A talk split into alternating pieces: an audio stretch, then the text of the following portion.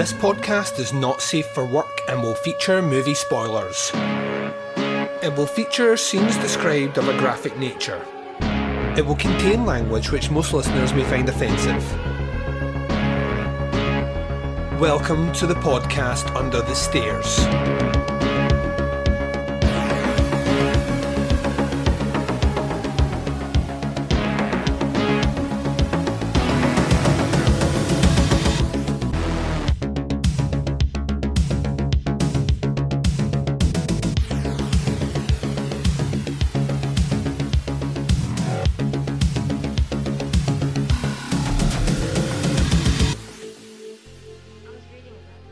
Hi, everyone, and welcome to the podcast Under the Stairs. This is bonus episode 440. I'm your host, Duncan McLeish. Welcome to the show. Up on this short and snappy bonus episode, I'm bringing you something a little bit special. It is one of my favourite movies that I've seen this year, mostly because it scratches that weird, uh, bizarre, off kilter 70s style retro storytelling and cinema experience that only the great folk horrors can bring you. Of course, I'm chatting about Enys Men, a movie that I reviewed earlier in the year because it played in the UK, but it's about to be released in the States at selected theatres as of the 31st of March. And yeah, well, I've already reviewed it, so why would I review it again? I'm not gonna. Instead, I'm gonna sit down with the director, Mark Jenkin, and I'm gonna chat to him in detail about the movie and our shared love of Requiem for a Village. It is an exciting interview. It doesn't run huge in length, but by God, do we pack some information in for you guys out there. So I hope that you will sit back, get comfy, and enjoy. So here is the trailer for Enys Men. And when I return, I'll be joined by director Mark Jenkin to discuss his movie right after this.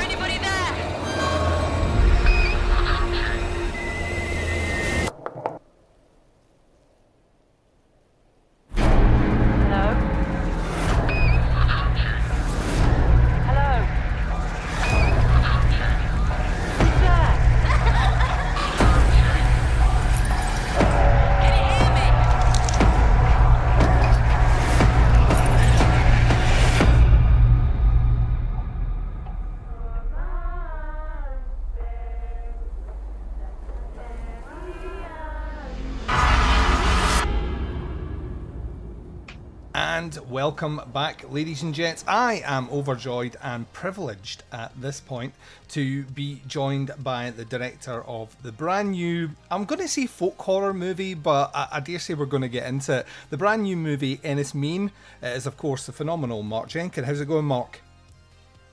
Very well. Yeah, good to good to chat, Duncan. Good to hear from you. Um, so I, I mentioned it, and we were probably we should just get into it. Um, I- caught this movie when it played in Scotland earlier on, but it's about to get its uh, uh, its release over stateside. Um, but it is a movie that just kind of reminded me so much of my childhood and watching things that um, traumatized me for no real reason. Like that, there's something really bizarre about kind of 70s British TV um, and British movies. When you approached this, was the intention to do something um, as unsettling as you delivered, or did it just kind of roll out that way as you filmed? I, think I'm I'm a bit like you. I was traumatized by all of that stuff, but I don't think I realised how much it had gone in Mm. until it started to come out during the making of this film, and how unsettling. I think it, a lot of it was sort of that British television, but also things like the um, like the public information films, Oh, yeah, yeah. yeah. all of that kind of stuff. Which and I think I, I became very conscious of how chilling and how direct and how unsubtle that filmmaking was, Mm. but how effective it was with like the slenderest of means, how you could create an, a real sense of foreboding and dread without really showing anything. And I think that's really, I think, I think that's always been in me because I watched all of that stuff at a very impressionable age. And this was this film's the perfect vehicle for for that to kind of come out. You know, there's no there's no huge scares when you if you read the script for Enys Men, hmm but the sort of the, the horror and the terror and the and the sense of foreboding and the unsettling atmosphere is is in the form. And i think that that was what those british that british very specific type of british tv and cinema and those public information films i think that's that it, it that, that was very specific that kind of feeling Yeah, I remember watching. It was a few years ago, and it was one of those things where the BFI over in the UK had published like the the list of um, like folk horror movies that you need to see. And I remember one being on the list I'd never heard of before called Requiem for a Village from the seventies. And I was like, you know what, I'm going to check this out. And it's the most unassuming thing, but I felt on edge all the way through it to the very end, and I couldn't quite put my finger on it. And watching Enys Men that was all there through it. I found at times my my knee was kind of moving, like uncontrollably, and I couldn't quite put my finger on exactly what it was. It's um, it, it's you, you don't approach things from a very easy fashion in the way you film either. You have a, a, a very unique style, and that's a lot to do with the the way that you specifically shoot, the sort of format you shoot on, and then how you do things in in post coming to this one off the back of the critical acclaim that you had with, with Bait, was there a, a continued kind of move to continue working within that format because of the success of that, or do you just find that is kind of the medium you enjoy working within? yeah i can't do anything else. I can't work any other way. And that's not to that's not that's not to say that i couldn't learn and mm. adapt but the joy i get from working with in the way that i work i don't want to change that for anything. We, i mean we did change stuff with with enys men the, obvi- the obvious thing is this one's this one's color Yeah. and bait. The previous film was was black and white but we were you know it's the same crew same cast the same sort of process. And I like the you know you say that I don't go around things the an easy in the easiest way and I do I understand where that comes from because before I went back to shooting on film the idea of film was slightly slightly terrifying Yeah. you know the risk of shooting on film the cost of shooting on film the limitations. But actually what's happened is they've they've all become the things that I really rely on Mm-hmm. to create the work. And actually I th- I don't you know the camera that I use for example I know that camera inside out because it's so simple. It's just a black light light Yeah, light tight box with a lens on the front of it and a and a spring inside it and I wind it up you know it doesn't even have batteries so actually there's a simplicity to the way that I work that I find quite comforting and very limiting it's interesting you were talking about Requiem for a Village because that I programmed that for the season of films that I curated during January at the Oh, BFI wow. I didn't know that. I selected. Yeah, I watched it while I was editing Enys Men, and I knew about it. I knew this. I knew the famous set piece of the mm. Of the people, the ancient villagers climbing out of their graves in the churchyard Yeah, and coming back to life. But it was almost like that was, and I don't know whether it was because I was familiar with that already, but but really that was the least kind of unnerving thing about the whole film. And I had exactly the same thing you. This sense of foreboding, which which does have a payoff in that film, doesn't it? It's a very literal kind of doom. But I what I loved about that film was kind of was how angry it was, mm-hmm. but in a very sort of British button down anger. But you know, there's a fury behind that film that I really love, and it's not on the surface. It's it's bubbling away below the surface. But you know. I, I probably work. I, I, my, my film's set in 1973. I mm-hmm. don't consciously try and evoke that era through the filmmaking, other than I select the way that I work is, is really a way that if you had a low budget in the 1970s, you'd probably make the film in the same way that I'm making it now. And something like Gladwell's Requiem for a Village, where he wouldn't have had any hardly any money, Yeah. probably didn't have hardly any time. But actually, those things that can be perceived as as problems are actually what makes that film so brilliant because the inventiveness in there and and actually it's, it's very difficult to define that film you know mm-hmm. because part it sometimes it feels like a documentary the whole there's that whole scene where they make the cartwheel which goes on for ages and Mhm. it's like what where what's going on now? And then cutting a scene with it's like proper sort of full on kind of pretty dark sort of sexual assault and all of that kind of stuff. And it's like it's such a yes it's it's such a formally interesting film. And i'm always interested in films that are formally interesting. If we're not experimenting with the form then i find it quite difficult you know it doesn't have to be extreme but if somebody's doing something new with the form because the art because the art form and the form of filmmaking is so young you know it's only it's only a few decades old Mhm. 130 years or whatever. So if we're not experimenting with the form then I, I find it difficult to get excited and something like Requiem for a for a village is um is so beautiful in that respect Yeah, because I I was thinking as well, like when watching it, like the the way that you capture um the feel, it, it almost feels like someone has like stumbled upon like a like a time capsule um and opened it up and your your film is in it. Like today there would be uh, people in um, you know digital effects that would add filters and you know cracks and pops on on top of that and i think we're, we're just we're conditioned through a lot of digital effects nowadays to to like oh well this is what th- oh this movie feels old but watching yours like because you're using that equipment and uh, approaching it that way it's it's beyond authentic if that makes sense it just like you accept everything you're watching within the first minute as all right i'm watching something of this era of this time period um like Yeah. you you have a, a, a specific um the, the, even with the use of the colors, everything felt very much of like fitting in. There wasn't anything too garish over over the top. However, you do have the gnarly gnarliness in there. Like some some of the like we were just mentioning some of the the, the kind of aggressive undertones in, the- in in the background, and then specifically we like me and my friend that went to see the movie remarked about there's a, a body in the film, which I'm not going any more detail for spoilers, but the the effects in that were were absolutely incredible. Like to the point that we, you know we were like, did did, a, did they find the body? Um, all that aspect as well. So like I, working with all those different elements as well, and the uh, and the tech. Um, it, it links me back to this this kind of idea of like you were working with limited budget during a time period that was very very difficult to make movies um, and all those challenges as well as a remote location um, I mean, like in, terms of like a shoot compared to Bait, which felt like there was so many challenges on top of that.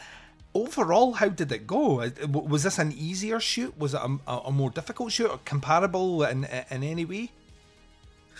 Much easier Hmm. much easier because it was i mean it, it feels more remote but Yeah. the whole thing was filmed just where we live Oh, I So- didn't know that either. yeah so we didn't shoot on the island at all which uh, here i uh, to destroy the magic of cinema you know we never felt we never stepped foot on that particular island Mhm. I, I cast the island early on in the process and then we picked out um, locations here on the West Penwith Moor Yep. that could logically fit on that island, which again was a great limitation. We had this wide shot that we didn't, I had a, a, a photo that I'd got off the internet of the island. Um, we didn't actually shoot the wide shot of the island until much later on in the process, but, uh, but I had this photo that showed the island and so we were picking locations based on what could feasibly be on that island so that was a great limitation so i you know i i we all stayed at home every night. You know we were in our we we were back home in our i mean some of those locations are 10 minutes from here. So it was very simple whereas actually with with bait it was um for the, at least for the first two weeks on location at the harbour that's a good hour and a half away. So that was a much harder shoot for me for for bait and also it was if you think about when we shot enys Men, we just come out of lockdown. Yes. and technically we, uh, we we were still actually in lockdown when we shot it, but because we were working, we you know it was a, it was a softer lockdown that third one, Mhm. and so or second one maybe, and uh, and so actually the actual shoot was a was a joy. And none of the cinemas were open at that point. We never, we didn't know which ones were going to reopen, if any were going to reopen. You know, was it just was Netflix just the future of everything? So we were making the film almost not thinking about the final film, just enjoying being in each other's company again. So I've got really fond memories um, of, of the shoot, and it, I wouldn't say it was easy because I think it's a really bad sign if the shoot's easy. You know, I was at the end of every day, I was thinking we haven't got we haven't got what we need. This mm-hmm. is going to be a disaster. This isn't going to make sense, which is what I always think when we're making a film. And I always think, you know, I've probably got enough footage to put together an abstract art installation that one of the galleries might might put on here, and that's kind of standard. And I like being sort of on the edge of of of sanity when I'm shooting. But I think compared to other shoots, it was just a joy to be in people's company again. And it, and that and the weird paradox is, it's a film about isolation. It's a Yeah. film about uh, ostensibly a, a, a woman on her own, but actually behind the camera was this sort of joy Yeah. of, of, of, of us being. And I'm quite introverted. I'm quite happy being on my own. And, and even I was like, oh god, I can't wait to get back on set again because so and so is going to be there today, and I haven't seen them for six months. And so it was. It was a. I don't think I'll have a. Well, I mean, I, I don't want to tempt fate with regard to pandemics, but um, I, it was quite a unique experience shooting that film, and one that I don't think will be replicated again. Yeah, I think it's. I, I think it's. Um, I think your movie will stand out this year as one of the more remarkable bits of cinema that I saw. I, I, I genuinely think it's uh, it's absolutely brilliant and um, one that just stuck Oh, with you. me. Oh, it stuck with me for days after. Just like kind of like hung around me, um, like, like a fog uh, uh, in the best. Well, th- that I mean, the best that, that's the biggest compliment that anybody can ever give me because they're, they're the films that I like. I, I watched um, Skinamarink Oh, the yes. other night, Mhm. and that was the same. I mean, I talked to Kyle yesterday, the director, and um, I'm so glad I watched the film the night before I chatted to him because I was still the film was still playing in Oh, my head when I was. keeps going. Yeah, Oh yeah, it really keeps going. it's, Yeah, it's like so I'm, I'm, yeah, it's a great response. It's the, it's the sort of thing like when you hear people talk about things living rent free in your head. Uh, Enys Men and Skinamarink have have had two rooms in my brain pretty much since January. So, um, Well, well I, I, I think they're both three act films. yes, that that the third act wasn't filmed. Mhm. So the so the viewer creates the third act, Yeah. which means that the, the and that might be a quite a twee thing to say and uh, and not make complete sense. But I think they're the films that I like that haven't got the third act. You know, you, you create the third act on your way out of the cinema and Mhm. and and on the way home, and quite often that's just and that third act is is the logic, which is you know I'm I'm a big horror film fan. I I, I think, but I, and I think you know like most films, most films are flawed, and I think most horror films that I see are ult- are ultimately flawed. But it's very rare to see a horror film that hasn't got a brilliant idea in Mhm. there somewhere.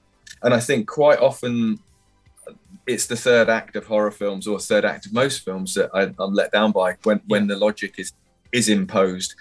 Um, and so I wanted to make a film that that didn't have that, and I know that'll that'll annoy some people, and it has annoyed some people. With you know, when I when I feel particularly masochistic and, and start reading reviews on Letterboxd, I, I see some people are quite annoyed, Yeah. but I think the people who, who go with it really get something out of it.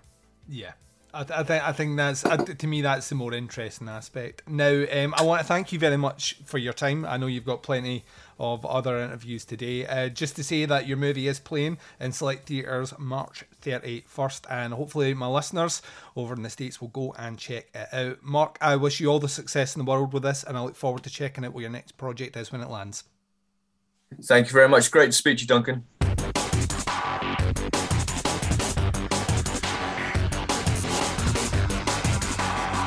You're listening to the podcast Under the Stairs.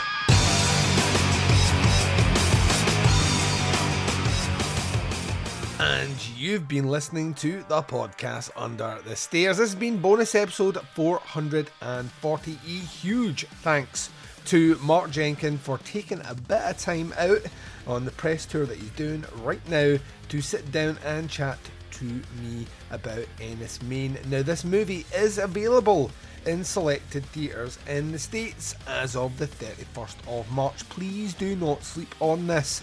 If you are even remotely interested in anything we discussed, or you like your uh, you like your 70s styled British folk horror, or just 70s styled British anything, the 70s is a weird fucking decade over here, then you need to go and support this movie. I want to thank Falco Ink. for setting up this interview. And like I say, the movie's available 31st March in the States. In the UK, you can pick it up on Blu ray within the next month and a bit. It'll be available for you guys. I know I've got things already on pre order, and I know you guys will as well. There is a multitude of ways to check out Podcast Under Stairs. Wherever you're listening right now, subscribe. Subscribe to our sister feed, the Teapots Collective. That way you're getting everything that I do and release. Also, you can jump across and check out our website, tputscast.com. Links to everything is there, as well as a link to a show called Jaws is Shite and Other Regrettable Outbursts, a booze based bands and entertainment podcast returning for you within the next two weeks in video podcast format. Get excited because we are very excited to give it to you. On Facebook, facebook.com forward slash groups forward slash teapotscast for the podcast Under the Stairs. Teapots Collective is facebook.com forward slash teapotscast. And Jaws is Shite is facebook.com forward slash groups forward slash regrettable pod. On the Instas and the Twitters at teapotscast for both. The podcast Under the Stairs returns for you on Monday when we drop a little bit of that Russian roulette franchise retrospective on the Candyman series, the first two movies captured in that review episode. We're winging its way to you on Monday. So until then, wherever you are, whatever the time zone is, and whatever you're up to in this big bad world virus, please take care of yourselves out there. This is Duncan McLeish broadcasting live from under the stairs, and I am signing off.